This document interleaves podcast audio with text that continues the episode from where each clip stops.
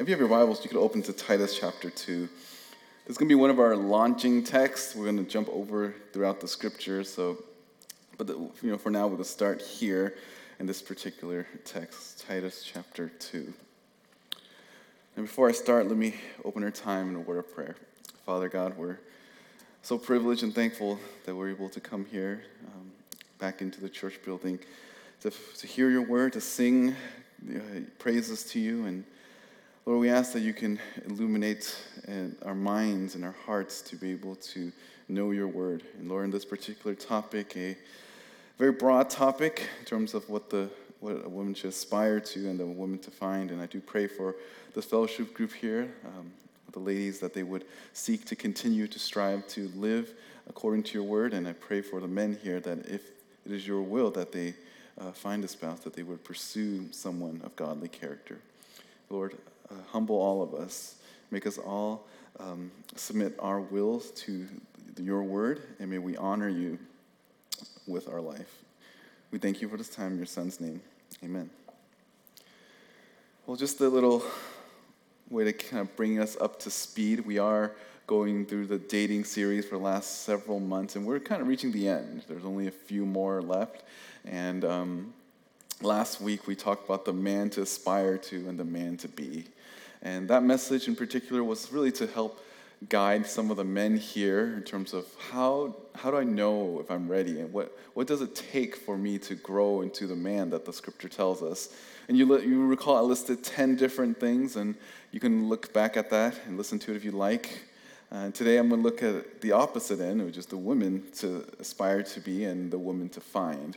And again, much like last week's message, this is for me to really talk to you the way that, um, in a lot of ways, the way that I would talk to my kids. I have both a son and a daughter, and at some point, I would like to even go through this type of message with them in terms of you know, counseling them on how they're supposed to be the godly person that God wants them to be, and even what to find. So just know that as I'm going through this, that I am thinking of you all as almost like I'm trying to visualize if you were like my own children. How would I talk to you about this? And if something sounds a little bit more harsh, hopefully you don't take it as like, oh, the pastor doesn't like me, but it's more like, okay, here's what the Bible has to say. It's convicting me of certain things and it's causing me to, uh, to evaluate where I need to grow in and where I need to mature in. And the reality is that all of us need to grow and mature. Are all these attributes that we talked about last week and the 10 that we're going to go over today, they're not things that will perfect in this life. And we know that as we look at this list, it's not an exhaustive list, but these are just, just areas that I think are important for us in this day and age. And really, in essence, what we all hope to strive for is to be Christ like. In, the, in our relative context, we want to be able to be like Jesus in every single way. And just again, a reminder for you that this, you shouldn't view this as a checklist of things that I need to do in order to view myself as dateable or, or I'm now qualified, so date me. You, know, you shouldn't think of those terms. You shouldn't at least think of it in those terms. You should think of it as I want to do these things because these are reflections of my Savior. You should pursue Christ as the goal, and if the Lord blesses you with a spouse, then praise the Lord. But even if the Lord doesn't give you a spouse, there's much to praise the Lord for because we're being transformed to the image of His Son. This list is, again, just general principles that you can apply, and some of them are going to be, you know, it could be both for guys and girls, just like the last message. Some of them, like ladies, can apply to their lives, and some are for uh, men as well. And this is the same thing. There, there are going to be some that are more leaning towards the ladies, and then there are some that can be applied to both. But again, I'm just looking at this list and I'm just trying to think of what would make us look like Christ. And in particular for the ladies, how do you be like a woman of God in a world that doesn't even know what a woman is anymore? And I know this culture is so twisted and backwards, and you know that's not how that's how the world is. That's how the world is going to be. But this, but for those in the church, for those who love Jesus, who strive to live for the glory of God, your life and our, all of our lives are going to look radically different. And why is it important that we submit to the Word of God? And this is where we get to our text, as I guess, the launching pad, Titus chapter 2.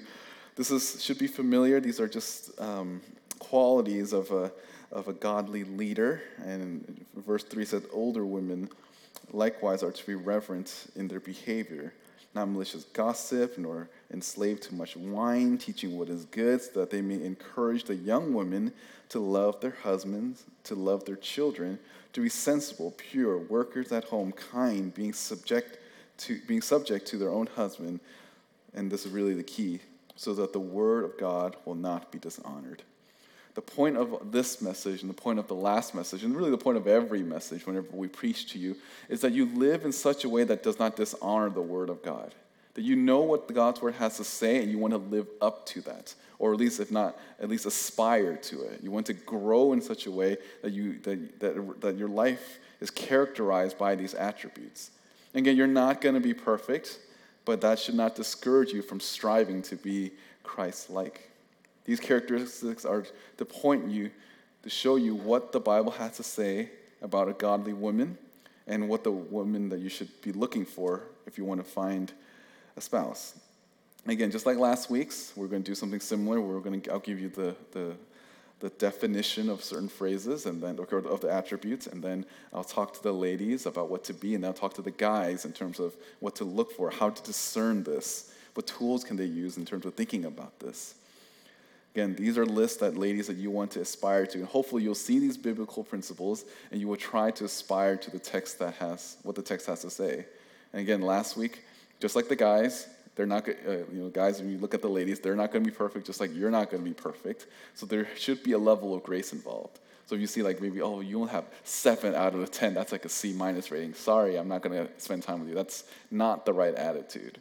You understand that all of us, if we were to to you look at the, all the 10 of the attributes, it's it really we fail in a lot of different ways. We can only grow in these areas. And if you, as you, and as you look at and evaluate one another, or the spouse that you want to find, or the lady that you want to become, or the lady that God wants you to become, you can at least see that the trajectory that you're in.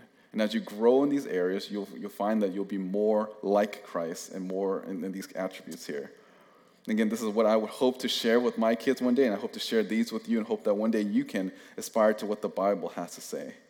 Man, these are things that you should be looking for, knowing that there are there's no perfect lady here. And so again, be gracious in your pursuits and just be understanding that the Lord will work in you and in the other person as well. Same thing with you ladies. When you think about the list from last week, don't think like, okay, they have to have everything 100%. I know in this Asian, you know, we're generally Asian church, we like having like 100% A's. That's just, you just, you know, get, get over that. That's not going to happen in, this, in these things.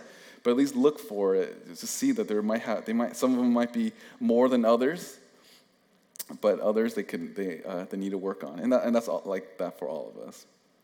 So the first attribute for the ladies, the woman to aspire to, the first attribute that you would like, that you should have is thankfulness. And the woman that you should be looking for, men, is a lady that is filled with thankfulness. So, what does thankfulness mean? It's this, con- it's this uh, conscious awareness of the benefit that you've received. And we know, in terms of biblical uh, thankfulness, we know that it's particularly for the God's blessing in our life. We're aware of how God is treating us. We're aware of how God's kindness is towards us. We're aware of His grace in our lives, and that's why we are thankful. Ladies, being thankful is a sign that you understand God's grace in your life. In every circumstance, you're called to be grateful. Uh, are there area, any areas in your life that you find that, whether it's like difficult or pleasant, you know, that, you, that you're not thankful for? The scripture tells us that even the most difficult circumstances, it should we should consider it all joy, right? This is James chapter 1 consider all joy, my brethren, when you encounter various trials. And why? It's because these trials are supposed to do something, so it will cause you and, and sanctify you. So even in the most difficult circumstances, you can be thankful. Thankfulness is to be grateful to what the Lord has done in your life. It means that the outlook in your life is that you understand that where you are is not what you truly deserve both in the positive and the negative. In the positive, the good things in life, you don't deserve it. And the bad things in life, you don't, you don't deserve that because you deserve, you deserve something even worse. Right? You understand that because of your own sinfulness, what you have, all the good things, is something that is, is just divine grace. And anytime you suffer in this life, you deserve worse because the only thing you, re, you and I truly deserve is the wrath of God. So that should cause us to have an attitude of thankfulness. So, how do I know if I'm not a thankful person. Well, do you complain about your life circumstances? When something does not go right in life, do you find yourself complaining and grumbling to the Lord? Grumbling is a dissatisfaction of God's sovereign plan in your life. Or when you think about your prayer life, how often are your prayers devoted to God in, in terms of just revering and thankful Him, or just complaining and grumbling to the Lord? I mean, it's good that you're talking at least to the Lord about, about your problems, but is there an attitude of thankfulness that He's so kind towards you in every single way? And this may be harder for you differently because, you know, for some of the ladies, I understand that you might be you, might be struggling with thankfulness because some of these guys are not asking me out. You've been in the church, you've been a believer for a long time, and you've had no one seem interested in you. How can I still be thankful in this circumstance? Well, you have to understand that just because you're not where you want to be, that's not, that, that, that I mean, where you may you not want to be, that's where God wants you to be.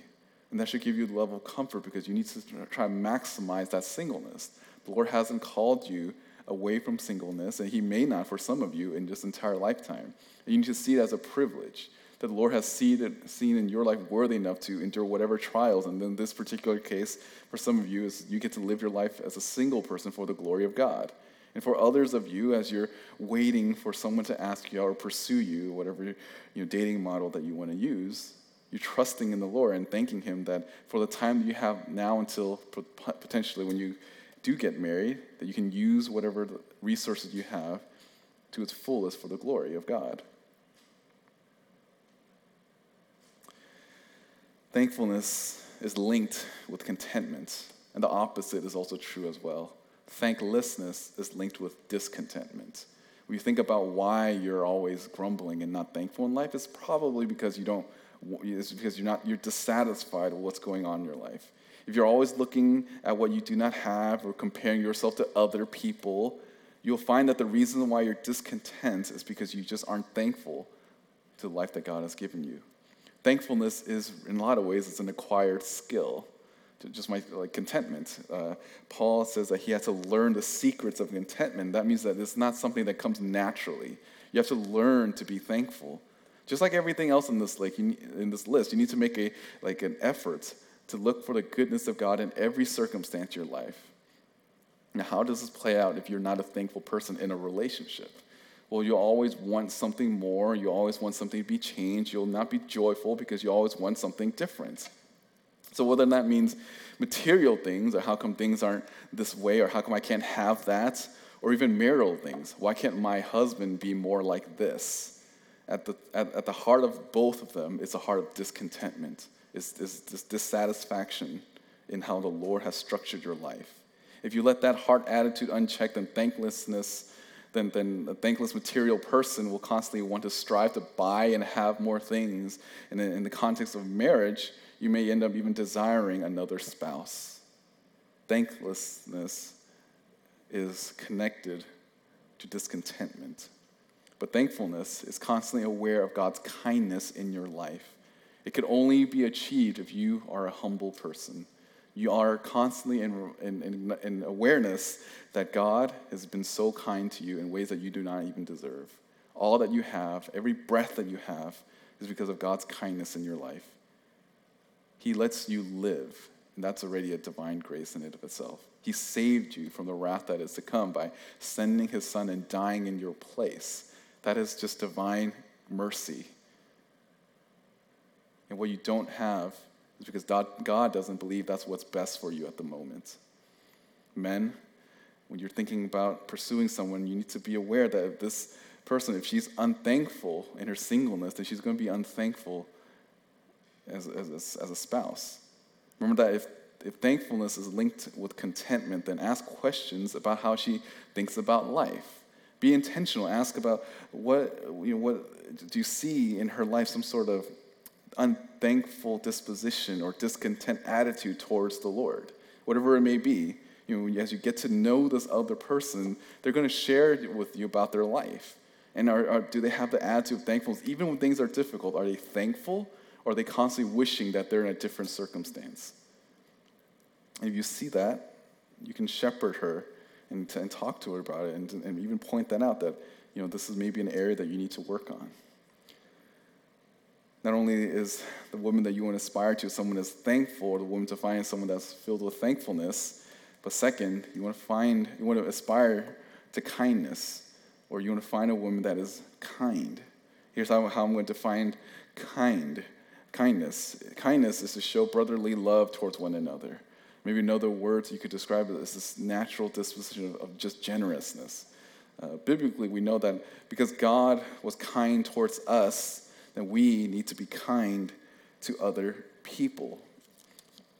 It is actually the Lord's kindness that leads us to repentance. This is Romans chapter 2 verse 4. Or do you think lightly of the richness riches of his kindness and tolerance and patience, not knowing that the kindness of God leads you to repentance? Kindness can be applied in many ways, but it's really evident in our life when God has shown kindness to us by saving us, by, by, by rescuing us, even though we do not deserve it. That is part of God's kindness towards us. And, and we know if that if we understand that, then that attitude that we have towards other people must be filled with kindness. Kindness is one of the, the fruit of the Spirit. Galatians chapter 5, verse 22. You should be familiar with this list. But the fruit of the Spirit is love, joy, peace, patience, kindness, goodness, faithfulness, gentleness, self control. Against such things there is no law. Ephesians chapter 4, verse 32.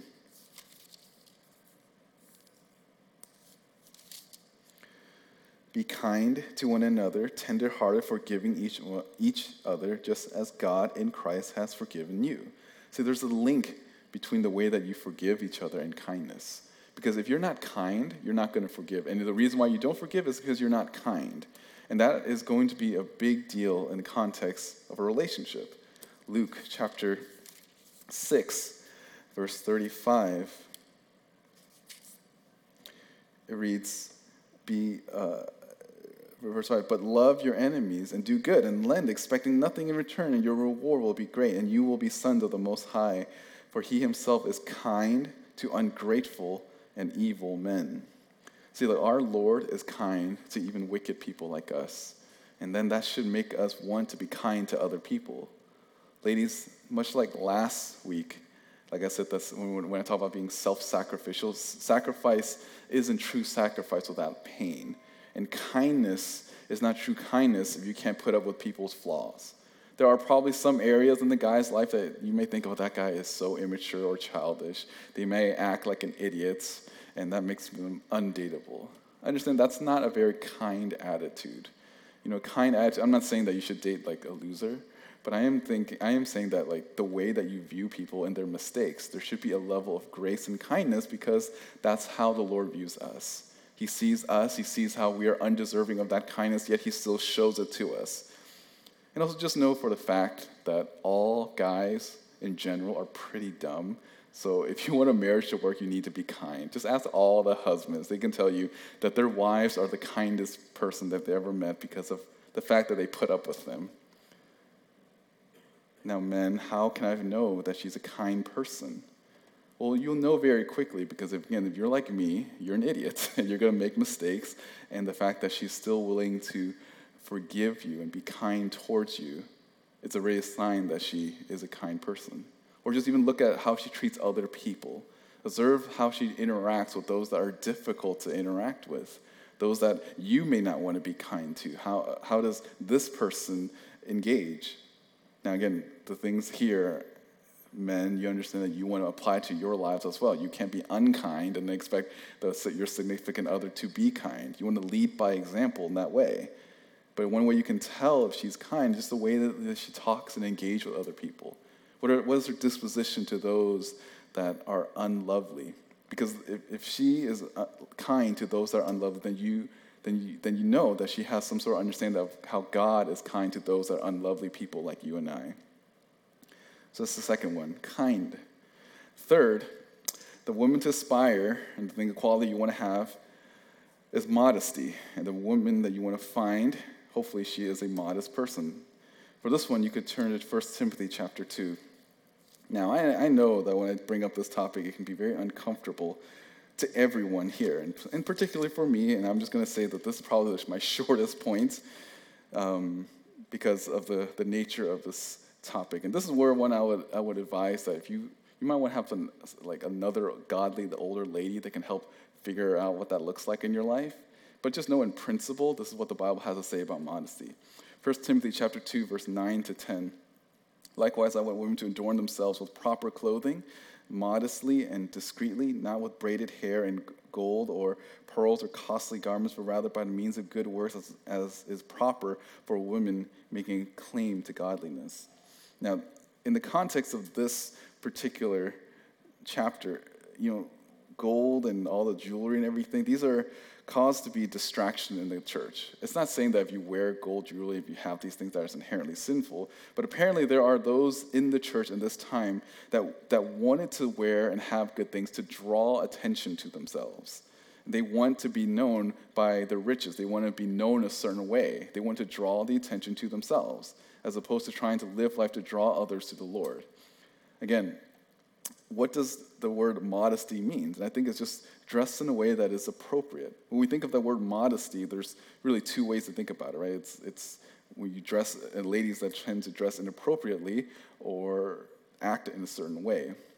I had a friend that um, he was trying to shepherd his daughter through this. She was, I think, like five or six years old, and they were talking about, you know, how, why you need to dress a certain way because you don't want to be immodest.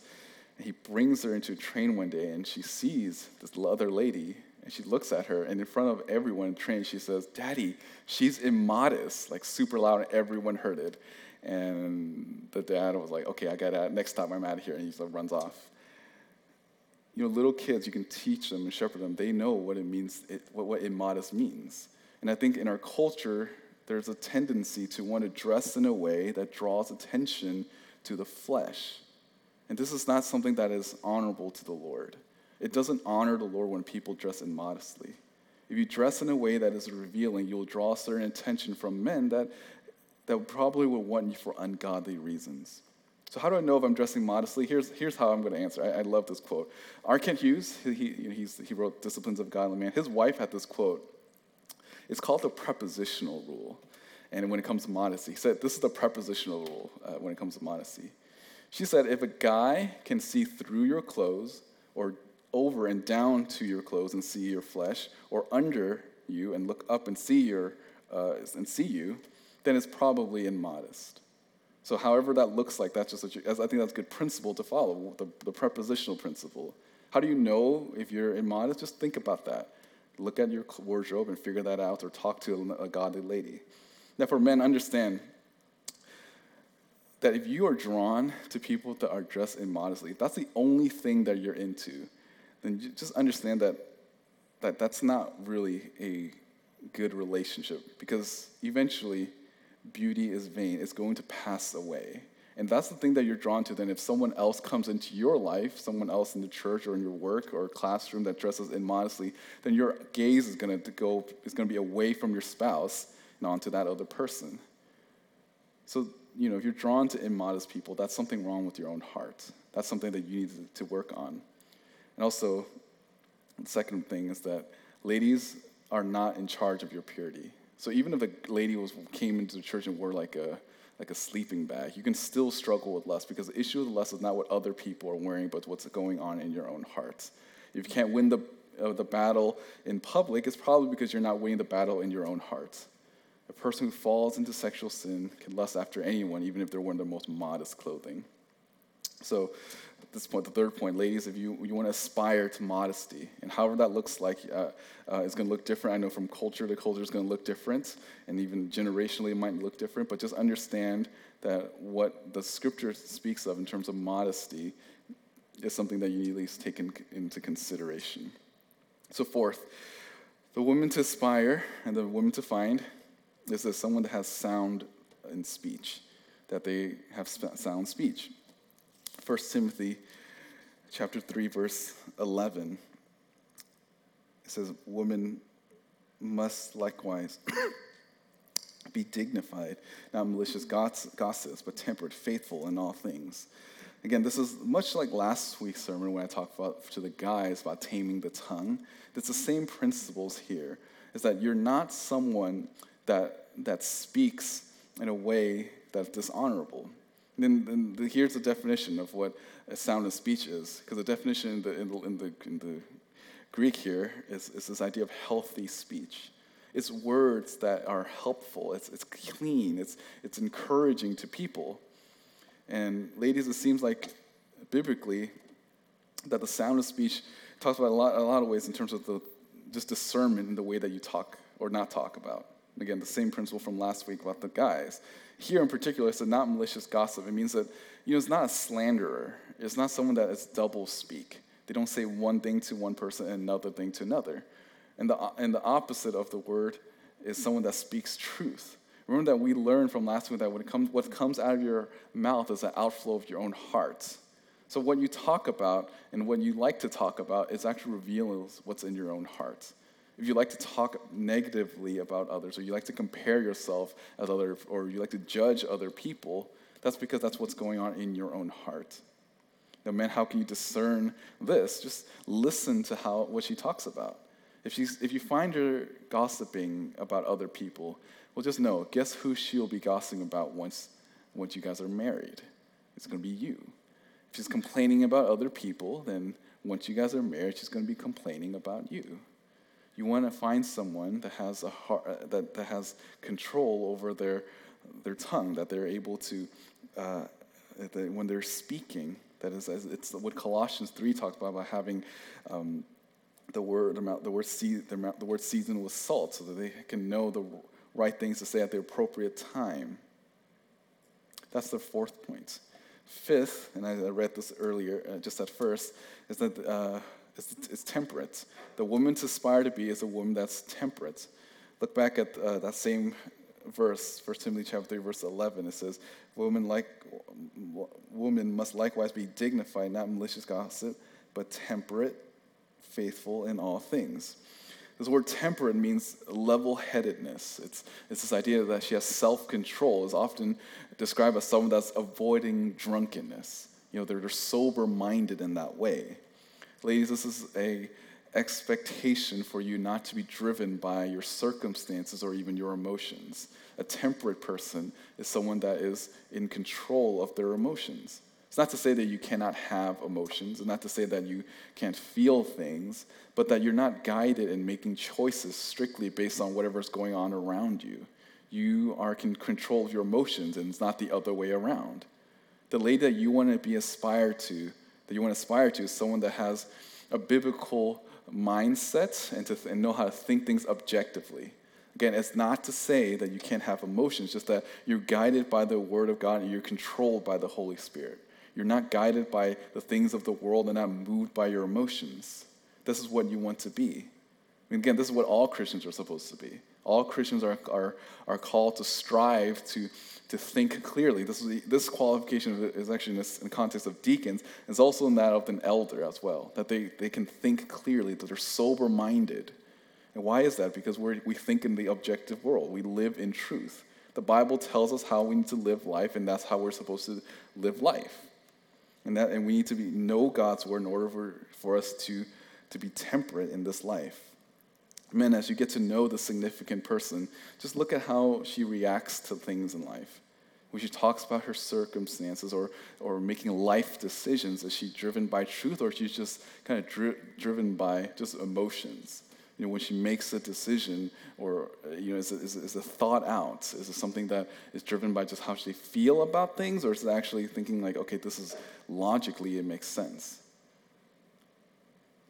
Then that's just the, some of the things that we can see in terms of what it means to be temperate. Again, men, this is you as well. You need to be temperate in order to discern whether or not the other person is, is temperate. You need to be sober minded in order to tell if the other person is sober minded as well.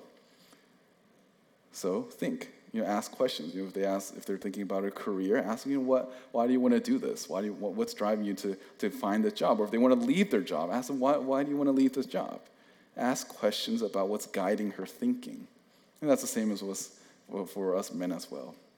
Now, at this point in the message, I do want to go to another passage, and this is probably the one that you guys are all thinking about, Proverbs 31. And I'm going to spend the rest of the message here in Proverbs 31. So please turn there. The rest of the message is going to just, I'm just going to draw some of the other points from here. Proverbs 31 is probably notorious for really the showing us the woman that is the total package. She is everything that the Bible speaks of in terms of what makes a godly woman. Biblically, she is the gold standard. This is what the, uh, the, the, the, noble woman looks like. Proverbs 31, it doesn't show in the English, but it's actually in this particular portion, um, from verse 10 to the end of the book, it's an acrostic. Uh, every verse begins with a different Hebrew alphabet. And the reason why it's written this way is to show you that the tota- it's just like how she, he's trying to use the totality of all the Hebrew letters. He's showing you that this is the totality of a godly woman. And it seems to indicate that this person is hard to find and is hard to be. Verse 10 here, and an excellent wife who can find for worth is far above jewels. This is someone that is very rare to find. It is very unique. It's, it's, it's something that is acquired, it takes time to become. And just understand that this lady does not happen overnight. This is something that's just a character that she's developed and, and is constantly doing these things. Which leads to our sixth point. A woman that you want to aspire to be is a trustworthy person. You want to be known as trustworthy. How I define trustworthy is this way someone that's just reliable, faithful, they're truthful with their life. Look at verse 11. The heart of her husband trusts in her, and he will have no lack of gain. She does him good and not evil all the days of her life. The husband here is trusts his own wife. This verse highlights her excellence. 1 Timothy chapter 3, verse 11 talks about how a woman needs to be faithful in all things. And this is the same idea here that she is faithful in every area. She's completely re- reliable, and the, and the husband here com- is, has her complete trust in her. Now, this is obviously like trust in terms of there's a limit to that. Obviously, the person trusts the Lord the most, but in terms of everything that's going on in, his, in the household and in life, he, he trusts her because she, he sees like this is God's blessing in her life, in his life. So, ladies, some of you are like this already. You are very trustworthy and you are very reliable. And some of you may need to work on this. You want to aspire to be this faithful, reliable lady in every area of your life, to develop in your life a character that is reliable. So if you say that you'll do something, follow through with it. If you say you'll keep a secret, then keep a secret. If you say you're going to do this ministry, then go and, and do it. Do the small things in your life well so you can develop a character so that when the big things come in life, then you're going to be reliable in those areas well. You know, you're a reliable friend. When you say that you're going to pray for them, are you praying for them? Um, do you do what you say, say that you set out to do? Are you a consistent person? that's what makes you reliable. A reliable person is someone that people can just go to. And this is what this lady is described as. This person is more valuable than jewels. She's described as, as, as so trustworthy that her, the heart of her husband trusts in her and he, and he will not have any no lack of gain. Meaning he's not. There's nothing in his life that he's not going to gain because of her. He will gain all these uh, things in life because of, of how wise her husband, her his his wife is. Man, this is one of those characteristics that you want to look for, but how? And again, one example would be if she is someone that other people can trust. You know, observe who are the people that that, that counts on her? Does she have parents that, that, that, that you know, relies on her to take care of them? That's a good thing to have. Don't see it as like a burden. Oh, why doesn't she, she spend time with me? Why is she always taking care of her family? No, that's a good thing. That's, that shows that she's a reliable person. If she's doing a certain ministry, if she's consistent in those areas, that should be something that you, that you want to praise and encourage and thank the Lord for because that's a good thing that shows that she's reliable. Look for the things in her life and just look at how she prioritizes her life because you can't be reliable if you're not disciplined. You have to make your life a certain way so that people can count on you. And this is what you want to look for in a spouse. And this is what the spouse that you want to aspire to be. Seventh, uh, attribute of a woman that she wants to, that she should aspire to is hardworking. A woman that you want to find men, you want to find a hardworking woman. Look at verse 13. She looks for wool and flax and works with her hands in delight. This is to say that she's working hard, and back in that the ancient, ancient Near East, they would use whatever time they have to, to, to build and, and make um, you know, spinning wool and making clothing. In verse 19, you'll see that it said she stretches out her hands to the, the staff, uh, and her hand grasps the spindle. Verse 22, it says that she makes a covering for herself. Her clothing is fine linen and purple. Verse 24, she makes a linen garment and sells them, and supplies belts to the tradesmen. She works hard with her hands. This lady here this lady that uh, Proverbs 31 describes as really the again the gold standard is someone that works very hard. And in the ancient Near East, this type of virtue is I mean, I mean this is a feminine virtue. The, the Jewish people understood this that this is what a, a godly woman looks like. They work hard. They're not wasting their time. They prioritize work. Again, this is again similar to what I said about last week to the guys. You want to make sure that you work hard. Just like the ladies, you need to make sure that you look, work hard as well. Again, this principle here, it's not so much like, oh, all you now need to be like, you know, buy a sewing machine. You know, that's not what this uh, I'm trying to get at. But just look at the principle here is that she works hard. She not only provides for her own family, but it seems that she, make, she makes so much she's able to sell it. Verse 14. She's like a merchant ship. This isn't just talk, talk about her size or anything like that. This just speaks of her ability to just provide for other people. It says in verse 14, she brings her food from afar. She, ri- uh, she rises also while it's still night and gives food to her household and portions to her maidens. This means that she cares for other people. Verse 17, she girds herself with strength and makes her arms strong. This is a Hebrew idiom of having great endurance and stamina. That she works hard. She, has, she, she can go long stretches of work, and this is just the attribute of a godly woman. Ladies, if you want to be a wife, a good wife, and a good mother, you have to know that it takes work. Don't look at you know reality TV shows like, oh, I could do, I could do that. I could work 30 minutes, you know, a, a day. That's not how real life is. It takes work. It takes work to maintain a marriage. It takes work to maintain a household of children. It's not easy, but it's considered godly if you take care of your family. If you ask any mom here, if you ask any wife here, they will tell you that in order to do to, to, to take care of family, it takes work. And men, you want to look for a lady that works. Whether that means she's working a secular job or doing ministry or she's going to school, look for a person that's just disciplined in their work. Find someone that knows how to use their time and use their skills well. Observe how she uses her time that God has given her. If this lady is a student, just, just watch and see how she studies. Does she prioritize studying? That's good. Does she make time for worship? That's good. You know, is her life balance? But when she's working, is she working? Is she all in? Is she working hard? That's what you want to look for in a godly wife. Our eighth point is this is that she is considerate. She thinks about other people. I just read earlier that she makes things, uh, she, she's able to make food not only for her household, but also for her maidens. So she's thinking and making food about other people. Now consider it's just this the definition is just she's, she's someone that just thinks about other people. She doesn't think about what's easy for her. She's considerate. She's always thinking about what other people are doing, uh, needs of others. Verse 20, she extends her hands to the poor. She stretches out her hands to the needy. She's not afraid of snow for her household, for all her household are clothed with scarlet.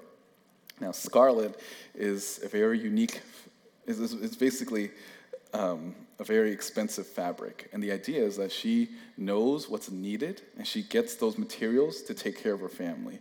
She, she knows how to take care of them. And her whole family is clothed with scarlet. It's not just her, you know, just her immediate family, but also those that are in need. She works so hard that she has such an abundance of things that she can take care of other people. She works for her family and helps others as well. Ladies, being considerate requires you to think less of yourself. It requires you to ask God for grace to be able to do the task that it is very difficult. It's not easy to think about other people because we're always so tempted to think about ourselves. We have always our self interest in mind. It's our natural disposition to put our needs above other people. Proverbs describes a godly woman as someone that is always putting the needs of others before themselves. Again, in the context of marriage, it isn't easy to put the needs of others on your own. Are there those in your life that you're thinking to care for? But it, yet, when you think about this, this is exactly like our Savior, who our Savior, who was willing to live a very uncomfortable life. Like he was from the heavens above. He was he had angels, uh, you know, singing praises to him. And then he came down to, to live and breathe the dust of the earth. He died a very uncomfortable death. And why did he do all this? He did this because he loved the church. And what drives you to work hard and to be considerate of other people is that you love them. You got to be considerate the way Christ is, how he, he, he, he, he laid down his own life for the sheep. Men, on the side note, this doesn't mean that you are lazy and that you find someone that's just really constantly catering to you.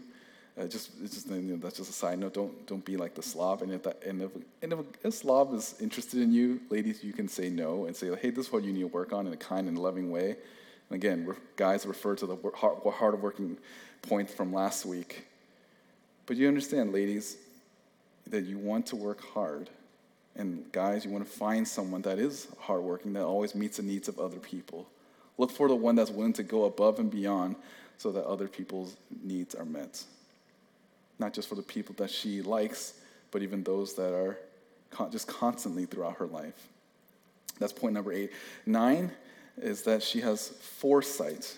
The woman to aspire is someone is a lady that has foresight, and the woman to find is someone that she's able to to have, to have foresight. Now, this doesn't mean that she's like a witch doctor or something that you can look into the future or, you know, like, hey, do you have one of those magic balls? That's not what foresight means. But foresight, here, here's how I'm going to define it, is living life with the anticipation of tomorrow. You, a godly woman, from a godly perspective here, is like someone that just plans well and works hard, and, but at the same time know that God is in absolute control and can change those plans. This is somewhat related to hard work, because you see in Proverbs 31, verse 21, she is not afraid of the snow for her household, for all her household are clothed with scarlet. She's not afraid because everyone is prepared. And the reason why they're prepared is because she, she placed, she got everything that they needed to be taken care of. This is someone that understands just looking at the seasons and looking at what's going on in life and knows how to meet those needs of those that are in his life. This is foresight here. It is because of that hard work that she has that she in verse 25 says, Strength and dignity are her clothing, and she smiles at the future. She's not worried because she, she knows, ultimately, she, she trusts the Lord, but in the time that the Lord given her, she was a good steward of all that she has. She works hard. There isn't a fear of circumstance. She doesn't overreact to things that happen because she's planned it. She, she did her best to plan all the contingencies that there need to be. Now, this isn't speaking of just overly obsession and trying to be control of everything. It's just understand that, like, as a person of character, you know that there, uh, you want to develop a character and attributes so that to be able to navigate through life. Ladies, it's good to think ahead and work for the future. And again, obviously, there are things that you will not know and you, you will never be able to know, but you want to develop at least certain characters and habits that will help you prepare for the future. Students, for you, that means that you want to find a major that's actually helpful that's, that's useful that you can actually use in life. Don't major in something. I know I'm going to say something that's almost blasphemous to Asian parents, but college may not be for all of you. Don't waste your money on a degree that you're not going to use on. You know, you're not going to use a degree. Don't go. You might as well find something that you'll that's that's actually more helpful for you. But if you're going to you know, get, spend all the time getting a degree, use that degree, however it looks like in your life. You know, be wise in that way. Look to the future. Just don't think about what's only ahead of you, but think beyond that. For those that are working, work hard at your job and you know, learn to save and invest so that you can benefit others in the long run, or even your future ministry and families. If you're a mother here, think about the child that you want to raise up and think about practical ways that you can shepherd them to get them there. But again, in all of these things, just know that God is sovereign and control, and He can remove those things as well. You want to look forward to the future, but know, but know that ultimately God is in complete control. Men, consider what she thinks about. What are there things that she aspires to? Are there godly things? If she's saying, like, I want to, I want to go into the mission field, and it's like, oh, how are you going about that? And then she lays out some ideas on what she wants to do. That's a good thing. Um, you know, whatever she thinks about work or life, whatever, she, what does she think about in the future?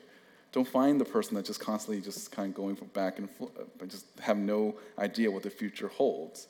It doesn't have to be exact, doesn't have to know every little detail, but at least she's thinking beyond the moment, that she's looking at the things of the world and things around her. She's looking at her gifts and she's thinking about how you know, just, just have someone has foresight.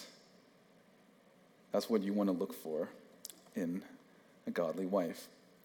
Now, our last point is this the godly woman should aspire uh, to have this, and that is really the, should be the, and this is really the main thing, and that is fear of the Lord. And the, and the woman that you want to find, men, is someone that fears the Lord. Look at the last two verses of this book. Charm is deceitful and beauty is vain, but a woman who fears the Lord, she shall be praised. Give her the products of her hands and let her work and let her works praise her in the gates. So what does it mean to fear the Lord? You live life for the glory of God. Ladies, this is and should be the most important thing about you. More than the fact that you're hardworking, more than the fact that you have to sermon what you say, more than all the things you can do, the thing that uh, you need to think more about, more than your talents, your ability, and your skills, that you are known as someone that fears the Lord. If someone was to ask, Can you tell me about so and so? Hopefully, the first thing that they comes to their mind is that this person loves Jesus, or this person fears the Lord, or this person is godly. Consider how much you think about in terms of just how you present yourself physically or socially and all that, and you compare uh, about how, your walk with the Lord. Which one would you say you spend more of your time on? Do you spend more of your time thinking about what you look like or how you um, are socially, or do you care about who you are in the Lord? Notice here in verse 30, it says, Charm is deceitful and beauty is vain. This, uh, this word charm is, is this, it's just this concept of, of, of um, just being friendly. You know, like you're really good at making uh, small talk or you're really good at, at luring people to, to start conversation. That's what charm is. You, you can draw a crowd. He's saying that this is deceitful. It's deceptive. It can, it's deceptive because it can you be, you know, it's, it can be fabricated. It's not real. You know, some people are very good socially, but in private they're really, you know, terrible at the, uh, uh, terrible. And then God here is saying that charm is deceitful and beauty is vain. This is, again, this goes up to the modesty thing. I'm not saying that you cannot dress nicely. It's just that understand that beauty is vain, it's fleeting, it's not going to last. It's something that it will just, it's like the word vain here is what the same word that's used in Ecclesiastes about vapor. It just comes and goes. And I know that's horrifying to some of you ladies here. Like, what do you mean? I'm, gonna, I'm not going to look like this? Well, yeah, because you're going to look older at some point. Things are going to get more wrinkly. You're going to get older. You're going to have gray hairs. But, the, but notice that at the end of this verse, but a woman who fears the Lord, she shall be praised. This is what you want to be because the thing that will transcend your charm or your beauty is going to be your love for the Lord, your fear of the Lord. And men, this is what you need to look for. Men, find someone that's marked by the fear of the Lord. Most of you are probably, uh, most of you probably know someone that is actually characterized by that. Like they are known as someone that loves Jesus, but you're not drawn to them because you are looking for the most charmful person or the most attractive person. You're looking at the superficial things. And God is saying that this lady that fears the Lord, she is rare in she's a rare person to find. But yet, interestingly enough, and I'm going to say this as encouragement to you ladies, a lot of you are like that. When you look at the world, you may not find that, but it's actually in the church. And fellas, um, I know some of you are struggling. Oh, who should I ask out? It's, there might be, even be someone in this church. Because there are a lot of godly ladies here that truly loves the Lord, but your focus is on the wrong thing. It's really for you. Don't look at their charm. Don't look at their, look at their beauty. Look at someone who truly fears the Lord. Because all the other nine things I talked about is only going to happen if this person loves and fears God. How many of you are passing up these sisters that the Bible is describing as more valuable than any precious stone and just waiting for someone that is more attractive or more fun and more to, you know, just easy to get along with. If you were to honest, honestly ask yourself what kind of woman you're looking for, how many of you will honestly and truly say that you believe in your heart that the only thing that matters to me is that she loves Jesus? Because if that's the case, then marriage in the church should be easy because there are a lot of godly people. Now, were you willing to put aside those preferences, whether the looks or hobbies or whatever, to describe what God described as important? Again, God said that a precious, an excellent wife who can find, for her worth is far above jewels. You can't, it, you can't find someone like this, or at least if you do, you need to cherish that person because it's very rare. It's hard to find someone that, is, that has these attributes. Consider what is most important to God, and that is someone that fears Him. So, men, look for someone that fears the Lord. And ladies, be that person that fears the Lord. Again, this list is not exhaustive. It's not, it's, it's just some of the things I pulled out as I think about where we are as a church and where we are as a culture in light of everything. And this is just some of the practical things that you can think about and work on this week. And, and really, you're, you want to aspire to be the man that God wants you to be. This doesn't mean you're going to be perfect. If you look at all 10, I think some of you have some of these, some of you are struggling with others, and that's totally fine. But as you strive to be the lady that God wants you to be, I trust that you will be more precious than, than jewels, that your worth will be more precious than anything that this, that this world has to offer. And men, when you're looking for someone, look for these attributes. You know, these are good things to have because that's revealed in Scripture. If you want a long and, and a marriage that's filled with joy, find someone that is godly. Notice that this list, I didn't talk about the fact that they need to look a certain way or they have to be funny or anything like that. I just said that they need to ultimately fear the Lord. But if you look at this list, check your own heart. What are, are these list things that you're looking for? Or there's something, or is there like another list in your mind that is really controlling the way you think? And are, and are those things biblical? I just list out some of these ten. There's obviously more, and if you can derive from the Bible attributes of a godly woman and more than the ones I have, that's totally fine. But if they're not on the list, if they're not in the scriptures, then that's probably something that you learn to get rid of or at least be willing to let go of. Because there again, finding the godly woman is way more, is way better than finding that someone that is charm, charming or beautiful. Let's go to Lord in prayer. Father God, we know that we are all superficial in so many ways. And Lord, may we have a right mind in the way that we approach life and the way that we think about our life. Lord, you pray for them, the, ladies here as they think about how um, they need to grow in their walk, that these attributes that's revealed in Scripture, these characteristics, are things that they would aspire to become, knowing that it's only by your grace that they can grow in these areas. Lord, convict them of sin in any way. If there's any shortcomings or things that are inconsistent, may you mold them to be like the woman that you want them to be.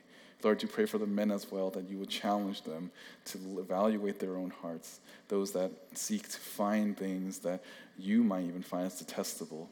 But Lord, I pray that you can allow them to have a biblical framework in terms of what they need to look for in a spouse. But Lord, I do pray that whatever stage of life they're in, and whether or not you will uh, provide them a spouse or not, that I pray that at the end that there is a contentment and joy in you, knowing that this life is not our own to live. That the reason why we want to pursue marriage is not because it was for our own um, prestige or pleasure or anything like that, but because it's just a privilege for you to represent uh, you in this particular context. Lord, help us be content in our circumstance, no matter where we are, and may we glorify you with our life. Thank you in your Son's precious name. Amen.